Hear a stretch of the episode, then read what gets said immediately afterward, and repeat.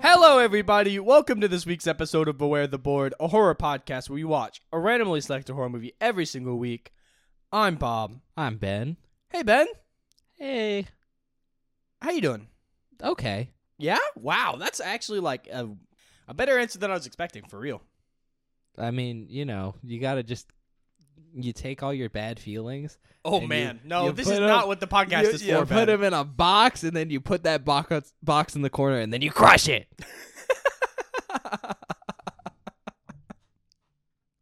okay. You have anything you were talking about before we get to the movie and stuff? No. Okay, I have a couple. Of I have like the news portion of the podcast, which you know, we'll get to. But also, do you have a name for the season yet? Have you thought of one? I'm just putting it out there. We haven't talked about it all season. I've been putting it off.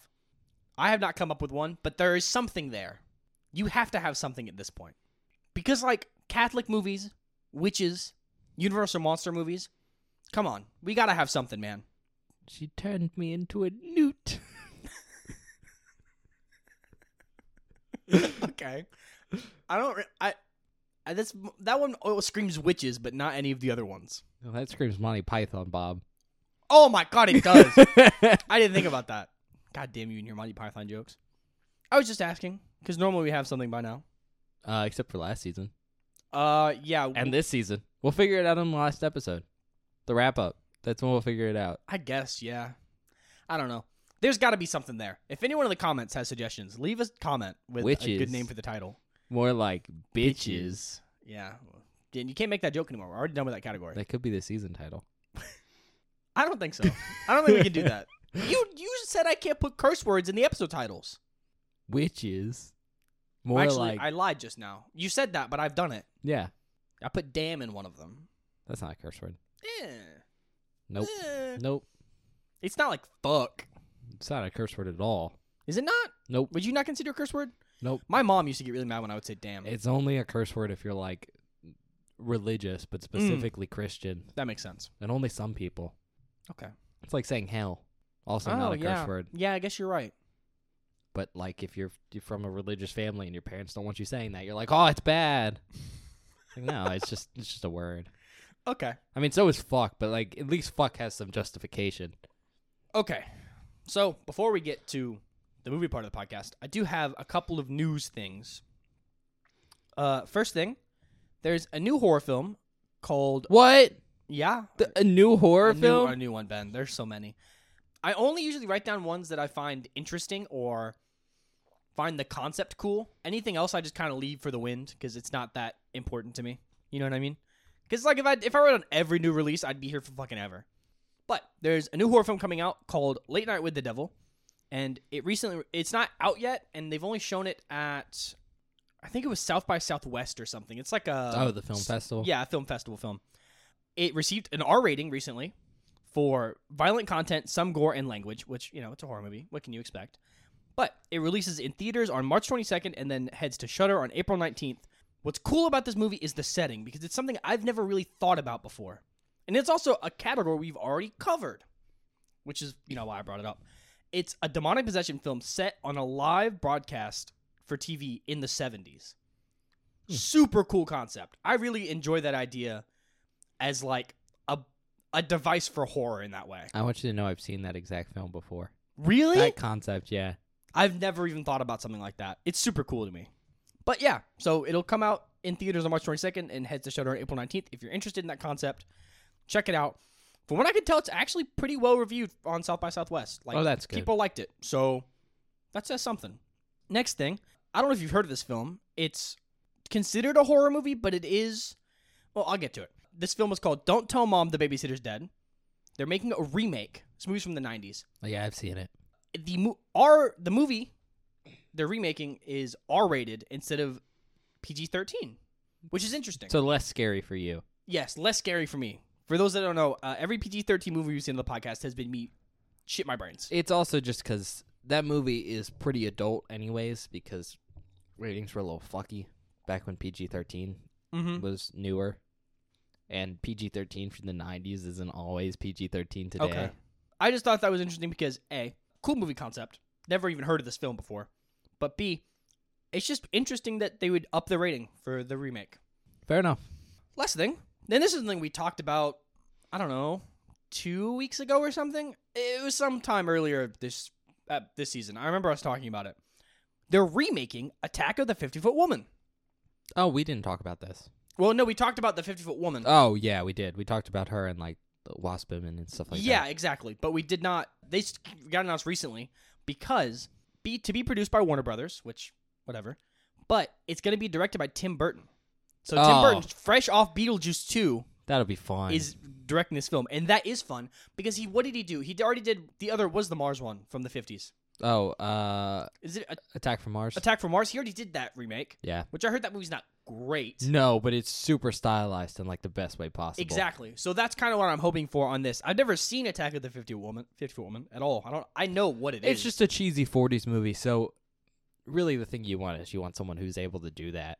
And to be honest, if Tim Burton did a more serious take in his usual style, I'd be okay with that too. But I think he'll be good with it. Yeah. I just thought that was really sick because we talked about that film. It's a film that, Yeah, because it's just a ludicrous title. yeah, it is. I mean, it's insane, right? Especially in the 40s, pulling off something like that is cool. Like, that's like a marvel of cinema. And doing it now is like, we've seen kaiju films. They exist, you know? You're just making a big person, Yeah, but, But- it's a lady. but it's a lady. Do you know? Oh, uh, you God. know what? I'm gonna Where you stop myself. going? Nope. Nope. Because I, could No. tell- I could tell you about a tweet that I saw. You can tell me about that tweet. I'm, I'm just not gonna finish my thought. Okay.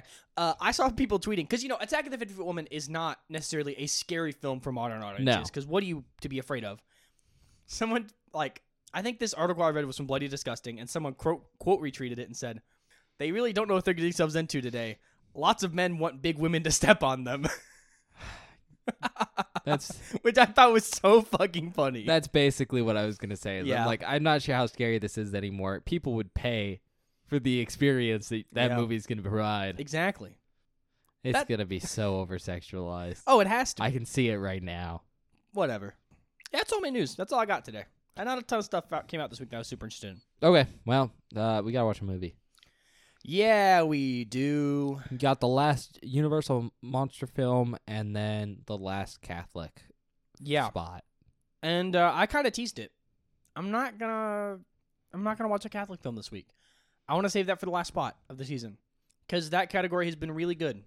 But also, I liked Dracula quite a bit more than Frankenstein, so I'm excited to see what's in this last category s- spot for Universal Monster films. Ben has been teasing me, and we talked about this before the podcast. I'm gonna put this out there right now before you tell me anything. If it's not the mummy, I'm gonna be so surprised because Ben fucking loves the mummy. No.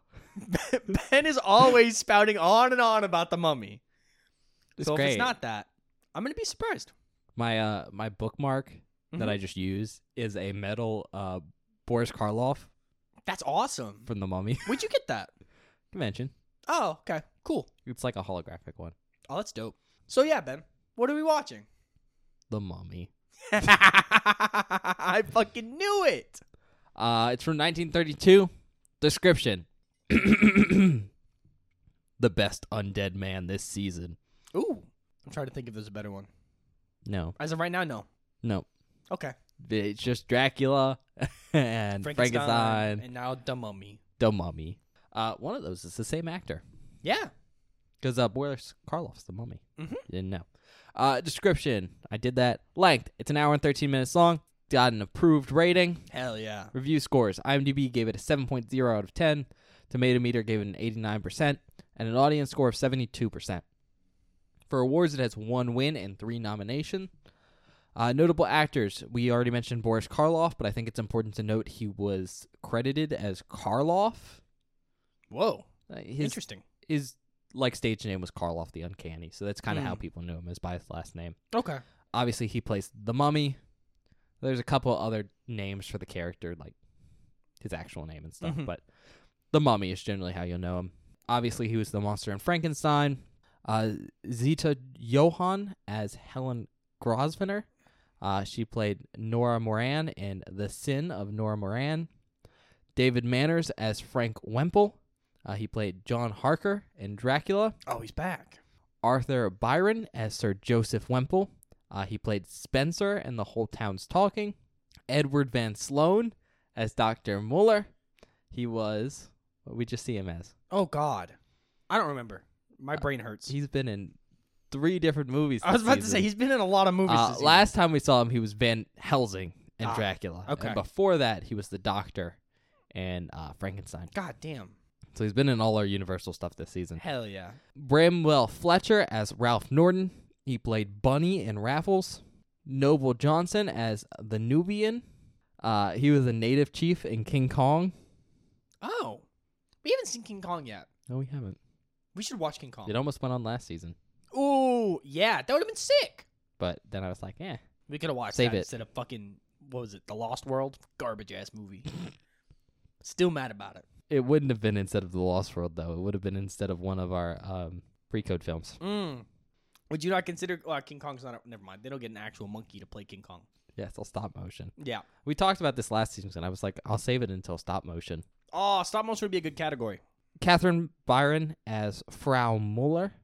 Uh, she played the third daughter in Arthur Byron's and Company in a Family Affair. It was a short. Leonard Muddy as Professor Pearson. Uh, he was Baron Jeffries in Captain Blood. And then finally, James Crane as Pharaoh, which was interestingly enough misspelled as Pharaoh, P H A R O H, instead of, you know, P H A R A O H Oh, interesting. but yeah, he played Pharaoh Amenophis, uh, and he also played Bob Merrick in Sinners. Uh, directors Carl Freud also directed The Countess of Monte Cristo, Oh, not The Count of Monte Cristo. yeah, that's why I said The oh, Countess. because I was like, I don't know what that is. It's about a woman who lies that she's a countess. Uh, writer is there's three. There's Nina Wilcox Putnam. She worked on the Fourth Horseman. Uh, she has a story by credit.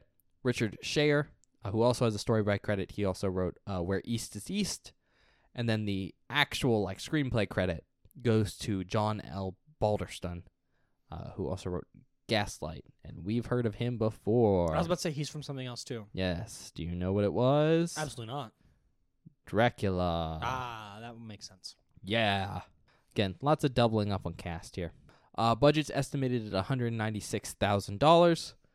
Couldn't find a box office, so unknown. Mm. Country of origins, obviously the United States. Tagline It comes to life. That's pretty simple. Facts. So, this film is inspired by a real life event. Can you guess what it is? Yeah, it's when they went to Egypt and stole all their mummies. Hey, they were just sitting there. They were. We found them. Mm, Shut up. We found them. You cannot. You cannot defend and then we just borrowed them for British forever. museum stealing. Also, I'm I'm just putting this out here. Everyone was taking them. No, I know. The Brits, the Everybody. Egyptians, everyone. Uh, actually, very common practice is people would dig them up and just burn them. really? They make great kindling. God bless. So there's a bunch That's of pictures crazy. of just Egyptian people just burning them because it's like because for a lot of Egyptians it was just like well, sometimes you don't you don't want to bury like dig up the dead, but sometimes it was a very lucrative business Mm. if you lived in Egypt. So you could go tomb raid, Mm-hmm. find all the jewels, sell them, and then you had a bum- bunch of mummies, and it was like, what do we use these for? Burn them. Burn them. Uh, that or it's like, let's grind them up and sell them to the Europeans, and they'll sniff them. Whoa! What the fuck? Ground up mummy was a medicine. There, there's a Huh? specific word for it, I believe, that isn't just ground up mummy. But yeah, people ate it Whoa! like a lot, That's Like- fucked up. like a lot, like a lot of people ate mummies. The big deal. Weird. Anyways, that's not specifically what this movie is based on. It's based on a more specific and more famous. King Tut. Yes. Yeah. The discovery of uh, Tutankhamen's tomb and the alleged curse that came along with it Nice. is kind of the inspiration for this film.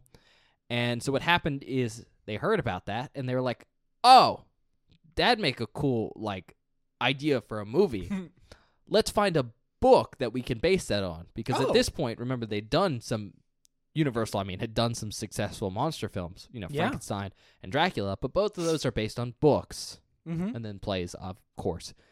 And so that's what they were looking for, but they couldn't find anything. So instead, they ended up stumbling upon a treatment for a film that ended up becoming the basis for this movie. Uh, the treatment was titled Cagliostro. Why does that sound familiar? He was a historical figure Mm. I don't know about him too much historically, but the general legend is that he was like a magician, Okay. sorcerer, whatever. And the treatment was about him surviving for like 300 years and Damn. living in like LA and something, like Hmm. sacrificing people, you know, Oh my god. usual stuff. And uh, that kind of became the basis for this film. Of course, that means that Cagliostro never got made Mhm. which kind of sucks because it sounds pretty interesting. It does from sound pretty cool. what I could read about it, uh, but there is some actual like cover art made for Cagliostro Oh, that's cool. for back when the treatment was made. It looks pretty interesting. So yeah, of course, the treatment's written by those first two people I named, Putnam and Shayer, and then of course Balderson took that and made a screenplay out of it. And when he made the screenplay, he of course changed a bunch of stuff, Mhm. but the the basis of Cagliostro became this film. Uh, with that being said, I think it is important to note that the plot of this movie, you know, The Mummy, 1932, Mm-hmm. vaguely resembles a short story called The Ring of Thoth by Sir Arthur Conan Doyle. Oh, cool. So, well, there is no book basis for this movie. There is at least a piece that is somewhat similar in plot. Not all the way, though. Uh, aside from that, one of the interesting things about this film is there are some, you know, miscredit stuff in the credits. Huh. Obviously, we talked about some misspelling, but I thought it was really interesting that there's someone who's credited in this film who isn't in the film. Uh, Henry Victor is credited in the film as Saxon Warrior despite the fact that that performance was deleted. So apparently there was a some longer sequences that were cut from the film Mm-hmm. for time reasons. Damn. It didn't look like it was for uh, censorship reasons, but for time reasons. And it looks like that footage has been lost. There's still some stills of it, Mm. but that's about it. With that being said, I think that character, the Saxon warrior, I'm not entirely sure, but I, because again, I haven't seen that that footage. It's Mhm. it's gone. But from what I was reading into it, it looks like that might be the basis for, uh, you know, the warriors in the 1999 Mummy. Yeah. I think that's the Oh. where that comes from. Okay. I'm not entirely sure. That might be based on another movie. But with that being said, I only have one more thing, Okay. and it's going to be a really long tirade. So, do you have any questions Um. before it? Yes, I, the thing I said I was going to bring up if we were going to watch The Mummy, I'll bring it up now before you go on this long tangent about whatever you're about to say to me. Okay. So, you know, at least at least I'm a Terrifier enjoyer on the podcast. Ben thinks it's fine. Terrifier 2, Lauren Lavera, you know, the actress who plays uh Sienna. She posted on her Twitter. She She's very wearing- nice, by the way. Yeah, she's super nice. We met her at the convention. One of the nicest people. Uh, she posted like I follow her on Twitter, and she posted like an outfit picture, and she was wearing like black UGG boots. And someone quote retweeted it said, "You got that Boris Karloff drip," because she was wearing fucking the same like big black boots he's wearing in Frankenstein. yeah, it's the uh, the platform kind of Yeah, things. but she was wearing Uggs. She was like, unless he's wearing Uggs, I don't think so. But it was super duper funny. Irrelevant because Boris Karloff. I just thought I'd bring that up. A funny tweet that I saw. you know, he wears the platforms in that movie. I think that make him look bigger, Yeah. 'cause, I mean, also- he's supposed to be big. makes him look uh, kind of stilted when he walks. Mm-hmm. All right, so my my long tirade here is going to be about the franchise that is the Mummy, Oh God. Okay. because uh, oh the 1990 mum, 1999 mummy's good. yeah, there's Okay. more to it than that. I know. So, uh, the Mummy, interestingly enough, unlike basically every other Universal monster film, has no official sequels. Whoa. Rather, it is reimagined in its next follow-up feature, Okay. The Mummy's Hand. So it's an it's not a direct sequel, it's its own thing. And that film has its own sequels. So The Mummy's Hand came out in 1940 okay. and it has I believe 3 or 4 sequels depending on how you look at it. Whoa. Uh, there's The Mummy's Tomb from 1942, The Mummy's Ghost from 1944, and The Mummy's Curse also from 1944. And then there is a comedy horror crossover, Oh. which these are very, very famous, if you've never heard about them, which is uh, very specifically Abbott and Costello Meet the Mummy. I don't know who that is. They're comedians. Okay. The, the closest comparison I could do is that'd be like saying The Three Stooges Meet the Mummy. Well, Oh, that sounds awesome. It's kind of a similar concept. These films, you know, this separate timeline focus on a different mummy character. Huh. It's a character named Karis instead of, you know, the actual mummy, which Mhm. is, do you know the mummy's name? Oh It's God. the same as the 1991 nine one, oh, I haven't seen that movie in years. Imhotep. Yeah, that's what it Yeah. was. So it's it's Karis instead of Imhotep. Although notably, it's Clarice in the Abbott and Costello film. Hmm. So that's the original run of Oh mummy films. no, there's more. Okay. Oh, there's more. I said a long tirade. In the 1950s, the late 1950s, the British company Hammer Film Productions. Why have we heard of Hammer Films? oh, uh, well, God, what movie is that? House on Haunted Hill. Yes, very good. I, I- sorry, that season had three movies with about the same name, and I had to figure out Oh, which one it was. yeah, no, it's the Vi- it's the Vincent Price one. yeah. Oh, Uh, that movie's so good. Hammer Films do a lot of really goofy, over the top stuff. Gags, if you will. Yeah, I mean like the Tingler, Oh yeah. The I mean- skeleton, the Skeleton, obviously Oh. from Best Actor Skeleton. best actor. in uh, House on Haunted Hill, but also a lot of the classic Vincent Price stuff comes from Mhm. Hammer Films, uh, and they actually got I don't want to say rebranded. I believe how what happened is they got bought out, but they became Dark Castle. Hmm. So like okay. all the Hammer films got basically bought by I think Dark Castle, which is the modern company. So like Thirteen Ghosts is a Hammer film, Mm-hmm. and Dark We Castle haven't seen Thirteen Ghosts, but I've heard it's good. remade it. Anyways, 1950s Hammer film production took up the Mummy theme. Oh no, that sounds so cool, Ben. Uh, beginning with The Mummy in 1959. Oh, of course. So Why there's wouldn't you? another The Mummy. Yeah. That's a pattern, by the way. Which, rather than being a remake of the 1932 Karloff film, is based on Universal's The Mummy's Hand, Oh my God. again from 1940, and The Mummy's Tomb, which came out in 1942 as well. So those are the films that The Mummy from 1955 is based on. Okay, so this condensed two films, Sort of. or just like combined them in a way, I guess. I mean, it's just, they used those as basis. Mm-hmm. Hammer then followed up The Mummy from 1955 with the I'm sorry, The Mummy from 1959 uh, with The Curse of the Mummy's Tomb in 1964 Didn't they already come out? and The Mummy's Shroud. Jesus Christ. No, that was The Mummy's Tomb. This is The Curse of the Mummy's Tomb. Oh, you're so Get right. it straight. I'm sorry. So yeah, The Curse of the Mummy's Tomb in 1964 and The Mummy's Shroud in 1966 and Blood from the Mummy's Tomb in 1971. Wh- Stop. Now, what's so interesting about all these films is uh, they are unrelated to the first film or even to each other. They're just Apart. all completely separate mummy films. Yep.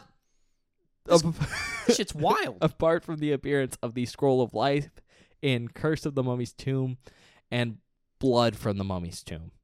That's What the the only fuck? connection between all of these films. And then eventually we get to the golden era of the mummy when much later Universal Films made The Mummy in 1999, Yeah. which is amazing. It's a pulp adventure kind of thing. mm-hmm.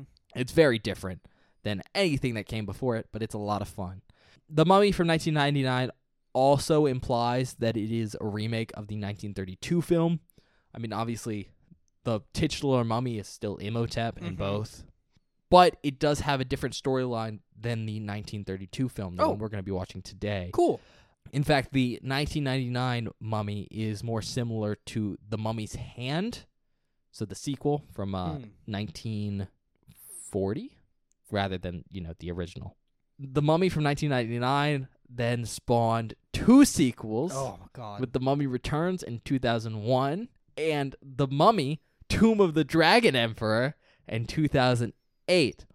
And to make this more confusing, The Mummy Returns, which uh, is notoriously known in most film circles for having some of the worst CGI of the early 2000s, with um, Dwayne the Rock Scorpion, uh, spawned a prequel spin off oh my God. of that sequel, obviously. The Scorpion King. yeah. based on you know the Rock's character in that sequel film. And the Scorpion King movie, which came out in 2002, in turn spawned a prequel, The Scorpion King 2: Rise of a Warrior, which came out in 2008. God, those movies And- suck. Three sequels: uh, The Scorpion King 3: Battle for Redemption in 2012, The Scorpion King 4: Quest for Power in 2015, and Scorpion King: Book of Souls in 2018. I don't remember any of those after the first two. I don't think I've seen any of the Scorpion King. Oh, they're films, awful. They're That's what not I've heard. good.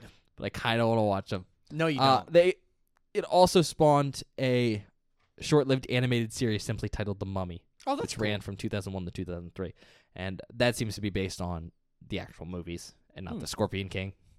Go figure. Then we get to the last bit of our timeline, which is in 2012. Uh, Universal announced a reboot of the film, uh, more in line with the you know original horror films Mhm. rather than you know Scorpion King. And this reboot was, I believe, it's directed by Alex Kurtzman. Uh, that's the Mummy from 2017. Oh, I didn't know that came out. What? I You didn't know they like remade the Mummy in 2017. I didn't know that happened. Yeah, it's the one with um, Tom Cruise. Oh, you're so right. I forgot that that It's like, movie what are you happened. talking about? Bob's No, like, I I, do- blacked it out. No, I did. I completely forgot that that Stay happened. gone. We've talked about that movie on the podcast. Oh, we before. talked about that movie a lot. It was, of course, the planned beginning of an interconnected monster film universe Yeah, that didn't work because they're bringing it back. Did you see? we've talked about it.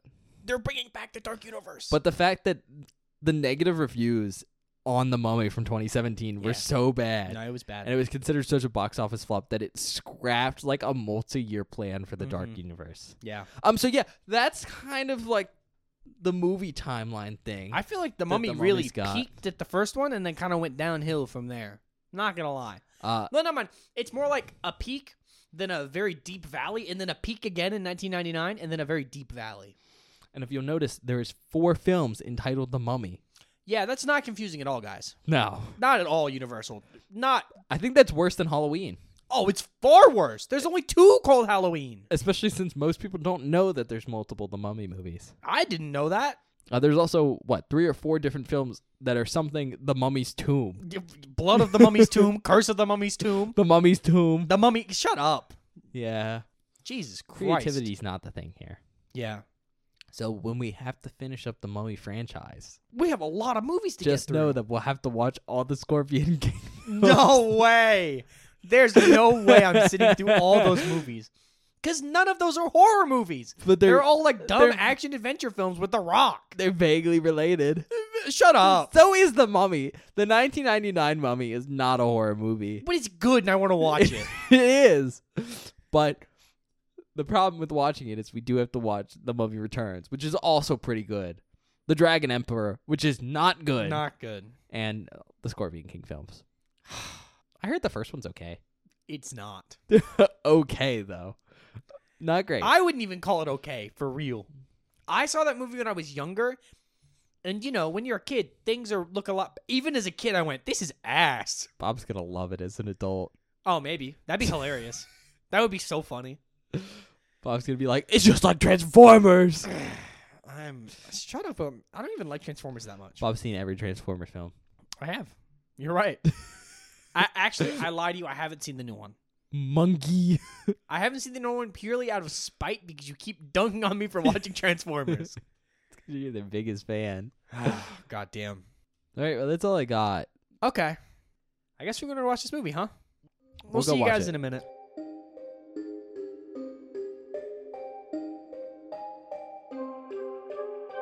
Hi everybody, welcome back. We just finished watching The Mummy, Yeah. 1932. Thirty-two.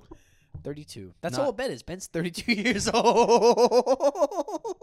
God, Oh, no. I I hope not. No. I feel that old sometimes, but I also feel that old sometimes, but I know we're not that old yet. yeah, Bob's a child still. Ch- you are a year older than me. Shut your fucking mouth. Yeah, but that's like a whole millennia. I'm gonna choke you out. I'm gonna fucking strangle your ass on the podcast. Uh, I think that's a crime. Okay. I don't care. You deserve it at this point. All the shit you put me through. I've done nothing of the sort. Okay. I'm anyway, a joy to record with. I, sometimes. Anyways, uh, yeah, how'd you like it? I liked it. I thought it was really fun. It's fun. Yeah, it's a it's a good movie. I guess you know we'll do our usual stick here. Uh, go watch it if you haven't seen it. Yes, please, for the love of God. This is look, okay. So like every other Universal Monster film, I came in and I went, I know what I'm watching. I did not know what I was getting myself into with this film. So please go watch it because it's not what you expect at all. Yeah, I mean, I think I said this on the pre that like this movie is not the same as the 1999 The Mummy. Yes. That one's based on the mummy's hand rather than this one, Uh huh. at least in plot stuff. So you know, I think it's a good kind of almost blind watch. And apparently, it's not easy to figure out because Bob was watching it. I was like, Bob, have you figured out what's happening? He was like, No. Well, it took a minute. I, look, I'm a little stupid. I'll admit that. I I'm said- a little stupid, and sometimes I don't catch things. It was like, Bob, when you figure it out, you're gonna be like, I'm stupid. And yeah. Yeah. Anyways, with that being said, I'm gonna give a brief description and then we'll we'll talk about it. I don't think we're gonna need a spoiler section here. Nah, I think we're good. It's pretty simple. But uh the premise is fairly straightforward. Uh it starts with a cold open, which basically deals with the mummy coming to life. Mm-hmm. And I want to note right now, because I, I think it's a very interesting point to note, that that sequence is the only time Boris Karloff is in like mummy makeup, Yeah. is only in the cold open. It's worth it though. He looks great. Oh, he looks so cool. But I, I did some research on it, and that mummy makeup took like, I think it's like eight hours to get into, and then Yeah. two hours to take off. So it, w- it wasn't sustainable, and it was also unpleasant. But uh, the cold open shows the mummy coming back to life, and then the rest of the film is basically a romance movie Which is not what I expected. with Imhotep trying to essentially resurrect his his love, Anoxina Moon. Uh, i- it's it's sweet. I like it. Uh, with that being said, i- is there anything you want to talk about? Do you know where you want to start? Do you have an idea? Nothing in particular. I mean, this film uses a lot of techniques and stuff we've seen in other films Mm-hmm. from the Universal Monster category. Because again, it's coming out from a very similar time period with a similar cast, similar, Similar- writers, yeah, I similar mean- directors. It's all a lot of the same stuff. Yeah. I mean, for that reason, a lot of it's old hat.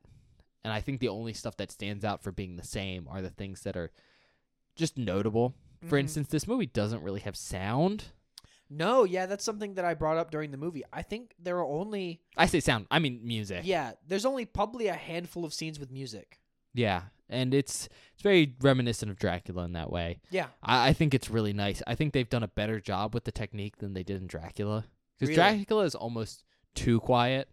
Because there's a lot of sequences where there isn't any sound in general. Mm-hmm. and then there's no music. And in this one, there really wasn't a time period where it was just silent. Mm-hmm. Hmm. There was always something happening. Yeah, but I feel like the silence in Dracula is It works in Dracula, necessary in a lot of ways. but it, it can also make that film a little bit boring, for lack of a better word. But yeah, aside from that, again, it's a lot it's a lot of similar techniques from like film Yeah. aspects and stuff. So I, I don't know if I really have anything to talk about there. See, there's one thing that I noticed in this film that I did not notice in the other films. The use of shadow in this film is really good, Yeah. especially for like showing stuff off screen that they wouldn't be allowed to show or showing things that are like I don't know, just the way they use black like the black and white mixed with the use of shadow is just really good. And That's it's really fair. stark and the contrast just makes a lot of scenes pop really hard and adds a sort of like it like adds depth to the scenes that Yeah. I, you don't really get in the other Universal Monster films that we've seen. Part That's of- like the huge thing for me. Yeah, and I, I think part of that comes back to the fact that, you know, this is a Boris Karloff film, and Yeah. he is such an imposing guy. Oh, he's so cool, man. And I, I think it's a very easy jump to look at him and go, okay, we're going to make him very menacing, Mm-hmm. and to use Shadow to do that. Because a lot of the Shadow sequences are just Boris Karloff standing off screen, Yeah. and we're focusing on, like, this giant shadow he's casting over stuff. And I mean, I think that's a good transition into the fact that, well, a lot of the techniques are stuff we've seen before, it, it really does feel like a natural evolution of Dracula and Frankenstein. Mhm. It- It's it's very nice that we've watched this one last because they use a lot of different stuff from those films. I mean, the shadow stuff feels like it's from Frankenstein, Mhm. and again, I, I think that might be harkening back to the fact that it's the same actor in the the monster role. But they also use another technique in this film that is from Dracula. They use the eye lightening Yeah. because Imhotep, you know, the mummy, has like special powers. Yeah. and they need to emphasize it and they use the same technique there which by the way they have this really great it's not even a still shot i don't think i think it's just a a little clip and they just have boris karloff standing really still but they zoom in on his face and they light up his Mhm. eyes and it's just so menacing It's really good, and they do a much better job at it. Like I like it in Dracula. Don't get me wrong, but in this they use it, but then they'll fade it in and out in a much better way, and like use it as a transition point. Yeah. and I I really really like it. I think it's super dope. Yeah, I mean, I I think overall the the point I want to make here, and kind of my big point with like technique stuff, is that this film just feels a lot more polished than the other two Yeah, uh, because it's it's the newest. Yeah. and we're at the beginning of cinema still, and things progress really quickly, especially in the same studio, and you can see how they've done a better job with it Mhm. over time. But that being said, I don't- I don't really have anything else I want to talk about with technique. So I, I think maybe a better discussion with this film is kind of the things we think that work really well on it. Okay. So for me, I think the biggest point for this film and why it's at least for me one of my my personal favorites as far as universal monster films go is the fact that the monster, you know, Imhotep, the mummy, is an actual character. yeah, And he's not just an actual character in the sense that we get to see a lot of him. I mean, we see more of Boris Karloff as the mummy than Dracula, oh for or- sure. probably even Frankenstein. Oh yeah, for sure. I mean, Emotep is like basically in the entire film. which is shocking once you come from those films because Oh you yeah, don't expect it. Uh, but he also has a lot of lines. he talks a lot, and he's characterized really well. I mean, obviously Frankenstein is it's a character, but it's barely a character because Yeah. Frankenstein doesn't talk, and he he has dimensions, but they're not very complex. And while Dracula has a lot more dimensions because he can actually talk and everything, uh, we don't get to see or hear a lot of Dracula. But this Mhm. film is very much centered on Imhotep, and I think that's great. It's super cool. It's super cool when you look at the other two when you come from the other two films and go, I came in not expecting the mummy to like talk. I expected monster mummy movie, but th- he's very much a person, and that's super dope. Yeah, he's just a guy, and i- it's really the thing that wins this movie for me because Imhotep, at least for me, is very, I guess, sympathetic would be the proper word. Oh yeah, for sure. He has actual characterization, and I actually care about his story. In fact, I end up in the weird place I often do with, say, slasher movies, where I'm like, I don't care about anyone else. The mummy's like the coolest character I mean, you're not wrong. and I want to see his story come to its natural conclusion and Yeah. not anyone else's. And I, I think that says a lot about you know the storytelling in this, and Mm-hmm. I, I think it's very strong. Well, they do this really, really, really cool thing that I I was kind of half expecting it, but I didn't know how they were going to tie it in. Where they give us like really good background stuff about Emotep when he was like not a mummy.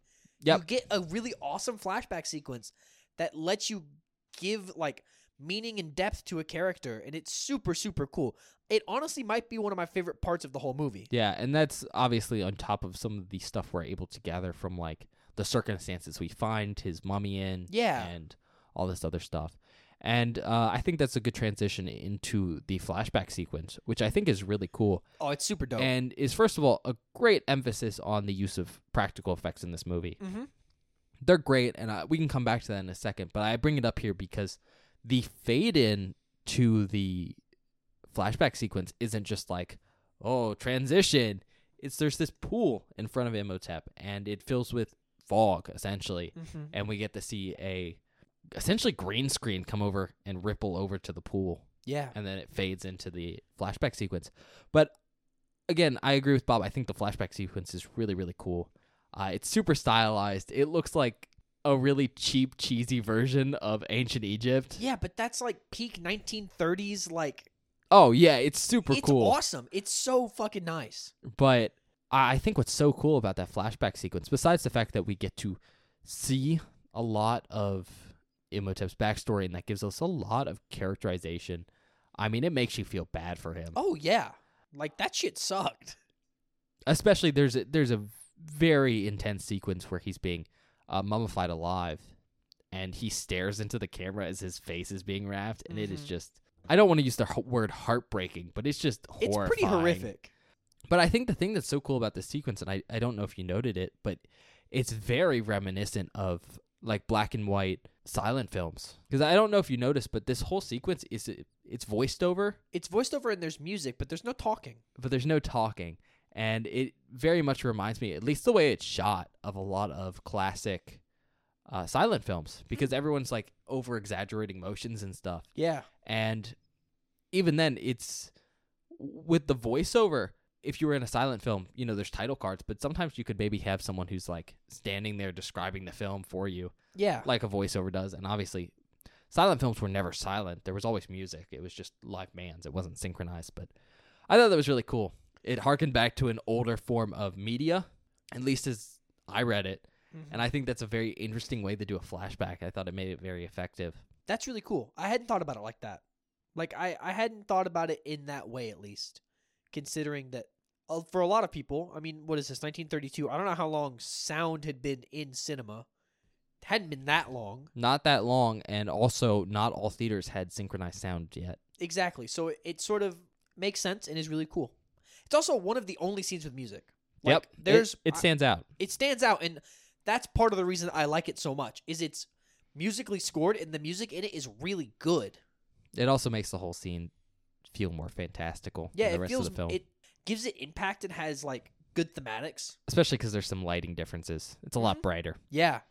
And also, while we're here, and cheaper looking again. it has one of the most gruesome things I think we've seen in, an- in a Universal Monster movie yet, and it's super cool. Someone gets speared all the way through. Yeah, and you get to see the whole thing. With that being said, uh, I think we should go back to special effects. I think they're great in this movie. Oh, they're so cool, man. I mean, first of all, the makeup for Boris Karloff as the mummy is Oh man. insane. It's absolutely brilliant looking. And while he's not dressed up as the mummy anymore, Boris Karloff as a human, so Imhotep as a human, uh, his name's Artith Bay. Yeah. still distinctly looks Wrinkly. mummy esque. Yeah, Yeah. He, he- his face has a lot of wrinkles, and they're very interesting because they're kind of still in the same places Mhm. as when he was fully mummified. Looks really, really great. Uh, they did a great job on makeup, but more than that, there's some cool animatronic stuff with statues oh moving. my god. Yeah, I wanted to talk about that. That's just wild. Yeah, Uh, that shit is so cool because like when you contextualize it in the universe of the mummy, like Egyptian mythology was completely correct. Like it's real.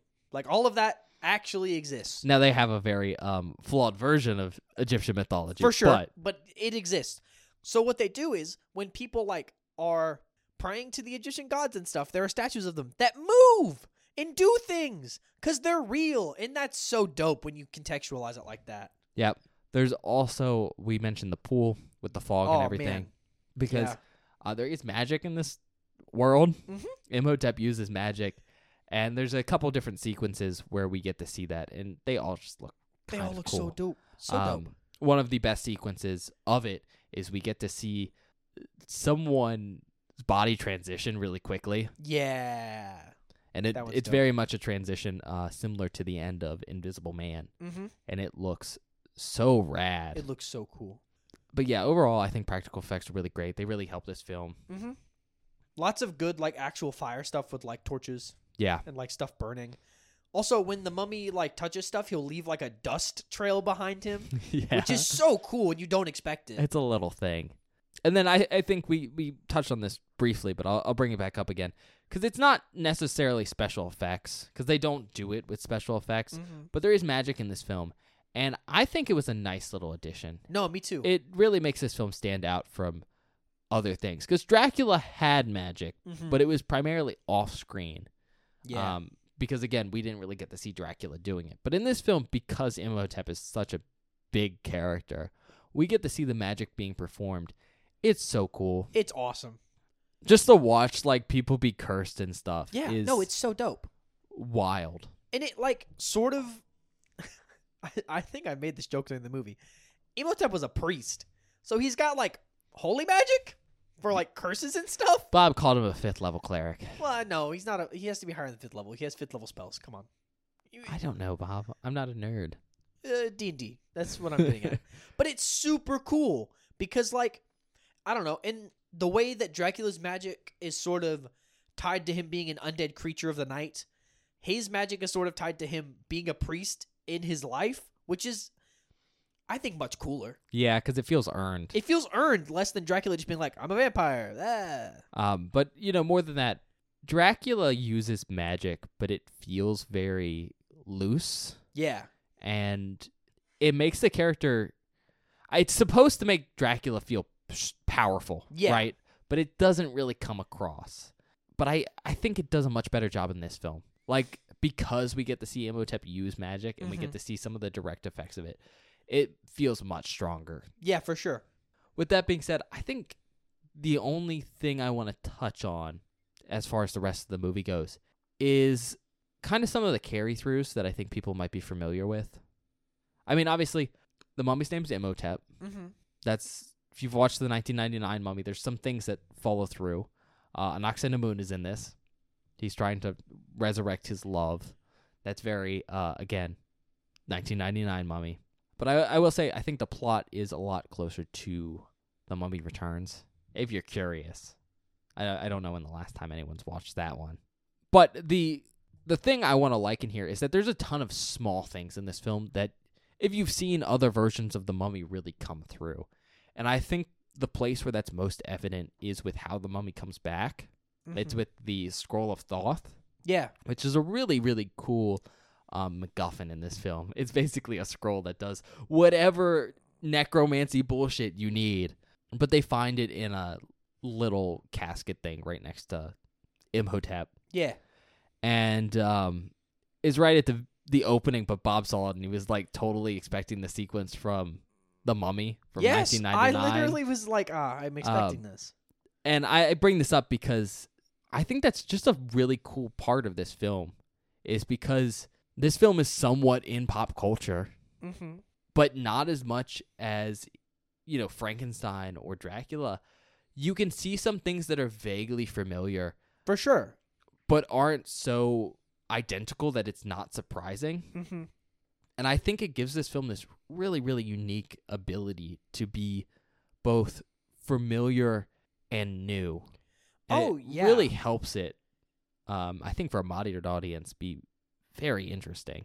it was super cool to watch for the first time considering I didn't know what I was getting myself into because I came in sort of expecting like you know the action adventure aspects of the film to be a lot harder like the you 1999 thought it mummy. was gonna be a pulp action. Movie. I was expecting like a a tomb crawl with a mummy chasing people and being No. like a monster and no it's this really awful tragic love story oh yeah. about a man just wanting to bring his love back to life and oh, it's so sad. I'm like, I, things going poorly I kind of just want to watch the love story and nothing else.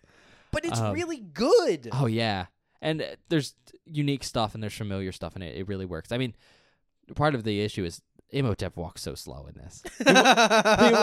he acts like a mummy, but it, it's super cool. it is it is really really really cool With that being said, I, I don't think I have much else to say. Is there Um, anything you've got, or should we go to recommendations? trying to think if there's anything else I want to talk about on this episode. In like comparatively to like Dracula or something like that. Oh, you know what? We can talk about this. You made this point during the movie and you said it to me. You like Boris Karloff's mummy better than Dracula, Yeah. like character wise. Oh yeah. But I, I think that's a hard comparison because I think Imhotep is just more of a character. Sure. I think I agree with you, but solely because Dracula is like this suave, sort of silver tongued bastard man who's like manipulating people into doing what he wants and like is generally mischievous. But Imhotep is like a person who just is sad. Yeah. And it's much more relatable than just being like some silver tongued serpent. He's shockingly not that evil. I mean, he's not evil. he's He is evil. immoral. He does He some definitely immoral does things. Some bad things. But they're very I guess the best word would be reluctant. Yeah. Like he He's has doing them because he has to, not because he wants to. He has a goal, and it's very clear that's all he wants to accomplish, and nothing else matters. But he very distinctly is willing to compromise as long as he gets what he wants. yeah. I just wanted to bring that up because I think that's the coolest part about this movie is that we've we've escalated from monster that doesn't talk and sort of shambles around and does things to monster who has motivations and is a person to just a person being a monster, which I think is really cool. Yeah. I, I just I really really like this movie a lot, and I think you're totally right when you said at the beginning of the episode that this really shows like the escalation and refinement of Universal monster films. Like I I'm also really glad that we got this one last because if we started with this one, honestly, Frankenstein and Dracula would have been a little disappointing yeah. because this one is really good. Also, it's got that cool aesthetic of Egypt in the 19 like 20s. Oh yeah, it's just cool. It's like it just cool. looks cool. I think I'm good. All right. Uh, I guess we can do recommendations though. Do you want to go first? Yeah. If you've never seen The Mummy and you like the 1999 Mummy, watch this movie. It's cool. It like I said, it's very different from that film, but in like the best ways possible because it's got a similar vibe but not really. I don't know. It's just very unique and it's not really what I expected. and I think that's super dope. I feel like Boris Karloff, he does a fucking kick-ass job in this movie. He's so good. Such a good performance from him. Uh, if you like black and white films, this is probably of the Universal monster films we watched the best one to deal with black and white and use it the best and most effectively. That's pretty cool. I don't know if I have any more. All right. Um, straight off the bat, if you're into Universal monster films and you haven't seen this one, this is one of the really big classics. Uh, so it's definitely worth a watch. If you're into the mummy, both as like the concept of oh a reanimated mummy, or just you're into say one of the mummy movies. Doesn't have to be the 1999 one. Hell, it could be one of the Hammer ones.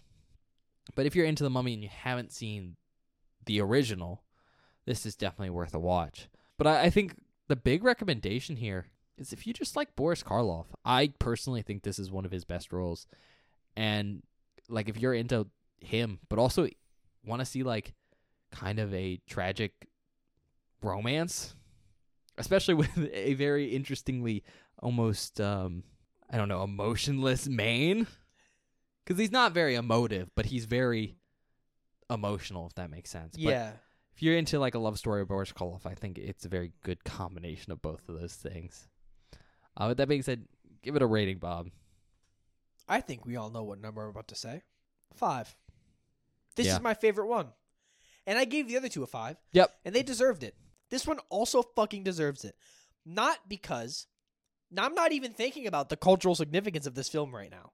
Okay? Like I'm not even considering that there are a gabillion spin-offs, a remake in 1999 that's really good, and then a bunch of garbage after that. This movie is genuinely so good. Like I this one is the one where I go, I don't even care like that it's culturally significant. It's just a fantastic film. And I it's the only one that like actually surprised me when I watched it. I went, "Oh, I wasn't expecting this. This is really cool." I have no more I, it's so good. Fantastic. Go watch it. Love it. Okay, I'm gonna give it a five as well, and I'm I'm gonna be honest. It's mostly because I just really like this movie. no, It's- I mean that's fair. I do too. My favorite Universal monster film. I don't know. Probably my second's what The Invisible Man. I think that movie's just cool. Movie is cool. But I, I think it's very interesting to give this one a five because while I really really like it, it's objectively not as impactful from a cultural standpoint as any of the No. other films. I mean, it has a lot of spin-offs, but if you couldn't tell from my description, it was never really continued or readapted fully. Which is weird. Most of the adaptations that are modern are very different. I mean, even Mhm. the Mummy. Like me and Bob talk about the Mummy a lot on this podcast, but Mm-hmm. uh, we both love the 1999 Brendan Fraser Mummy. It's really, really fun. It's really, really good. Um, but it's also very, very different from this film. hmm And so even though that this this film doesn't I think have the same staying power as like Frankenstein or Dracula and maybe objectively it's not as like I don't know, classically Mm-hmm. great in the same sense. I I, I think I prefer it. And I, I think it's a lot m- more fun. No, and I think that comes from a place of like it's it's when you go to a person and you go, "Hey, let's watch a movie about mummies." This is not what you expect. And to be surprised in by a film from 1932 is fucking crazy. Yeah. So either way, five. Yeah, man. Uh, on that note, though, I think we're going to go to the outtakes. We'll see what we got, Yeah. and then we'll be right back. We'll see you guys in a minute.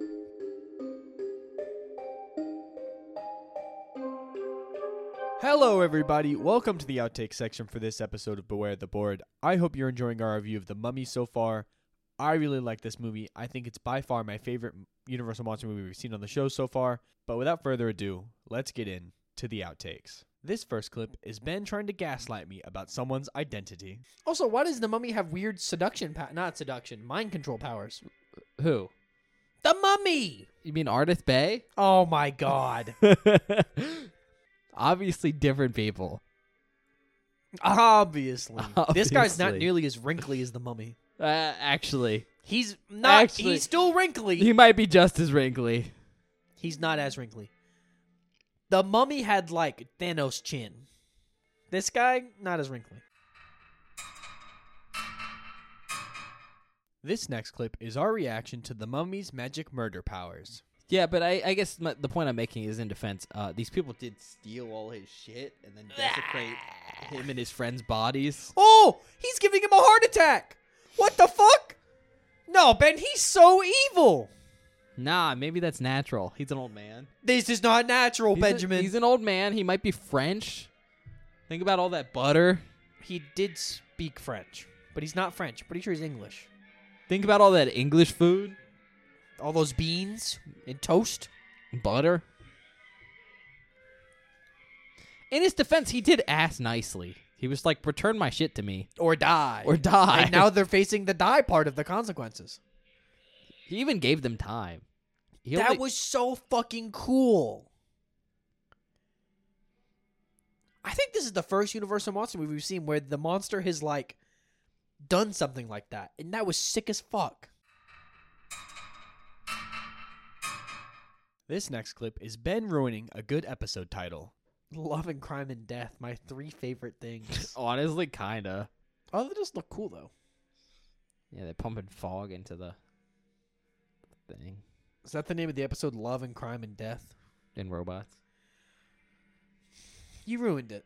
That was that was a good joke. That was a good bit. Good. Oh, this is cool. I like this.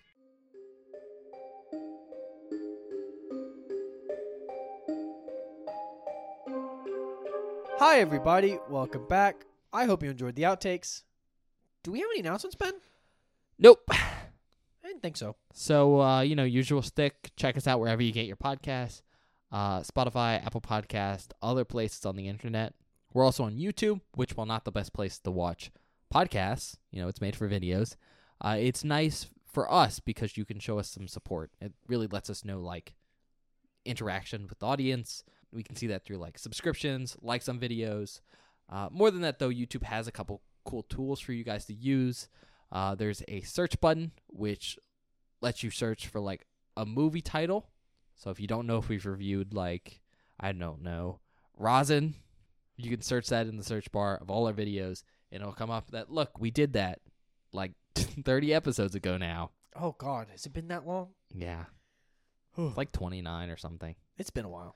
aside from that though the big thing with youtube is it's one of the two main places to communicate with us at uh, you can do that in the comment section of a specific video or you can go over to twitter at beware the board and call upon bob see if you can resurrect him from the depths of the internet Ah, okay. Didn't know where you were going with that one.